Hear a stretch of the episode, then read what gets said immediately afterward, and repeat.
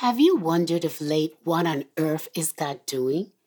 We may not understand all of God's purposes and plans, but we as believers in Christ each have a part in His unfolding plan wherever we are in life and whatever He has called us to do. God did not create the world, then walked away from it, leaving it to its own fate. Throughout Scripture, we read about God's amazing providential care throughout the world, especially in the lives of His children. The word providential means that God's hand is actively involved in world affairs, in human government, in the church, and in each of our lives. God ordains every circumstance in our lives without taking away our duty of living responsibly in a fallen world. The Book of Esther in the Old Testament introduces us to a young Jewish girl brought up by her cousin Mordecai after the death of her parents. This occurred during the time Israel was still in captivity under the rule of the Medes and Persians, who gained control after their invasion of the Babylonian Empire. The king was the most powerful man in the known world at that period. He had disposed of his wife and was in search of a new queen.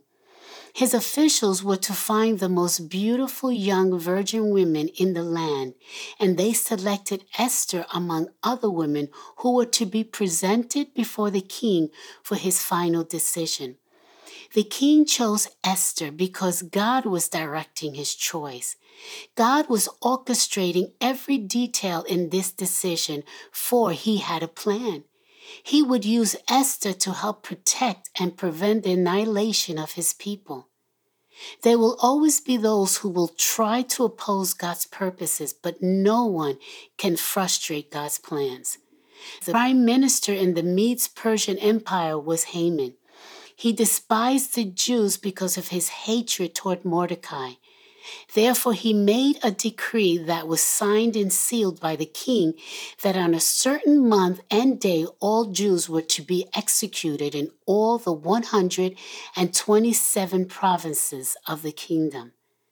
Unknown to the king at the time of signing the decree, his new queen, whom he loved, and her people were Jewish and therefore appointed for destruction. I point out these few details of the story to help emphasize God's sovereign rule over the affairs of man and his providential care over our lives. But I encourage you to read the small book of Esther for more details and deeper insights. We may not always know or understand what God is doing, but we can be assured that He has a perfect plan. For Mordecai heard of the evil plot against the Jews, and he sent a messenger to Esther and asked her to plead before the king on behalf of her people. It terrified Esther, knowing that if anyone approached the king without being called, it could mean penalty of death. But Mordecai admonished her by stating perhaps it was for such a time as this that she was chosen as queen to intervene and save her people from annihilation. Upon hearing Mordecai's response, she asked him to gather the Jewish people in the city and call for a three-day fast, for she was to approach the king on the third day. When the king saw her, he extended his golden scepter and said that he would give her whatever she wished, even up to half his kingdom. She had found favor in the eyes of the king. She invited him and Haman over for dinner for two straight nights, and on the second night told the king the evil plot Haman had devised to destroy her and her people. The king was very furious, and they immediately sent Haman to the gallows, the same gallows he built hoping to hang Mordecai. In Proverbs eleven, verse eight, New King James Version, it states, "The righteous is delivered from trouble, and it comes to the wicked instead." God has a plan, and He is the one in control at all times. He may permit evil to come to power for a short period so that He can show forth His glory and power, which he did in Egypt centuries earlier, and as he was also doing here for the Jewish people. The king sent out a new decree to all the provinces, stating that the Jewish people could defend themselves because there could not be an annulment to the previous one, which called for the destruction of the Jewish people.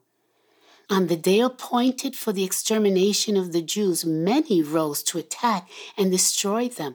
But God gave his people the victory over their enemies, and about seventy-five thousand of them fell that day.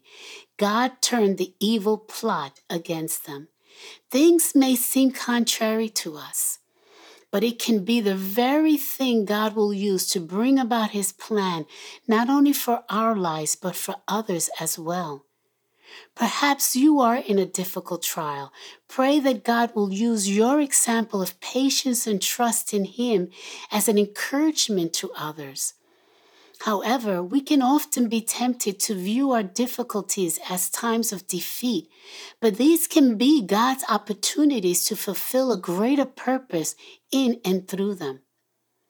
You may not be subject to any conspiracy plot against your life, but may experience hardships in marriage, family life, health, work, or community. God desires for us to know and trust that many times He is silently at work behind the scenes, working out His plan. God's Word teaches that God is good all the time. This does not mean that we will live trouble-free or stress-free lives, for we live in a dark and fallen world. But He promises to work all things together for our good.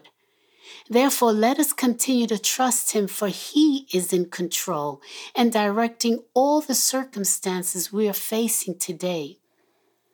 Perhaps some circumstances we are facing resulted from our own wrongdoing. But we can commit these to the Lord, and He can turn these around for good. As we see the decline of our nation and the departure from the spiritual principles and values our country was built upon, it would be wise to keep in mind that we are called to be part of a greater work that He is accomplishing today despite the evil we see daily. God will often use evil to accomplish His plan. We therefore are encouraged to do our part, to live as lights in a dark world and as the salt of the earth that is a preserving influence on our culture for such a time as this. The Book of Esther reminds us that God is at work in our world and in particular our lives, working out His eternal purposes toward a glorious end where Christ will rule and reign forevermore. Remember, God has a plan. Therefore, let us not focus on the evil of our day, for it will lead us to despair. But as we choose to look to the Lord, keeping our eyes fixed upon Him at all times, we will abound in hope. The Apostle Paul said in Romans fifteen, verse four, "For whatever things were written before were written for our learning, that we through the patience and comfort of the Scriptures might have hope." God has a plan, and therefore our hope is not in this world, but our hope lies in who God is and in His promise of eternal life, where those who have come to faith in Christ will live with Him in heaven forever, that where He is, we shall always be.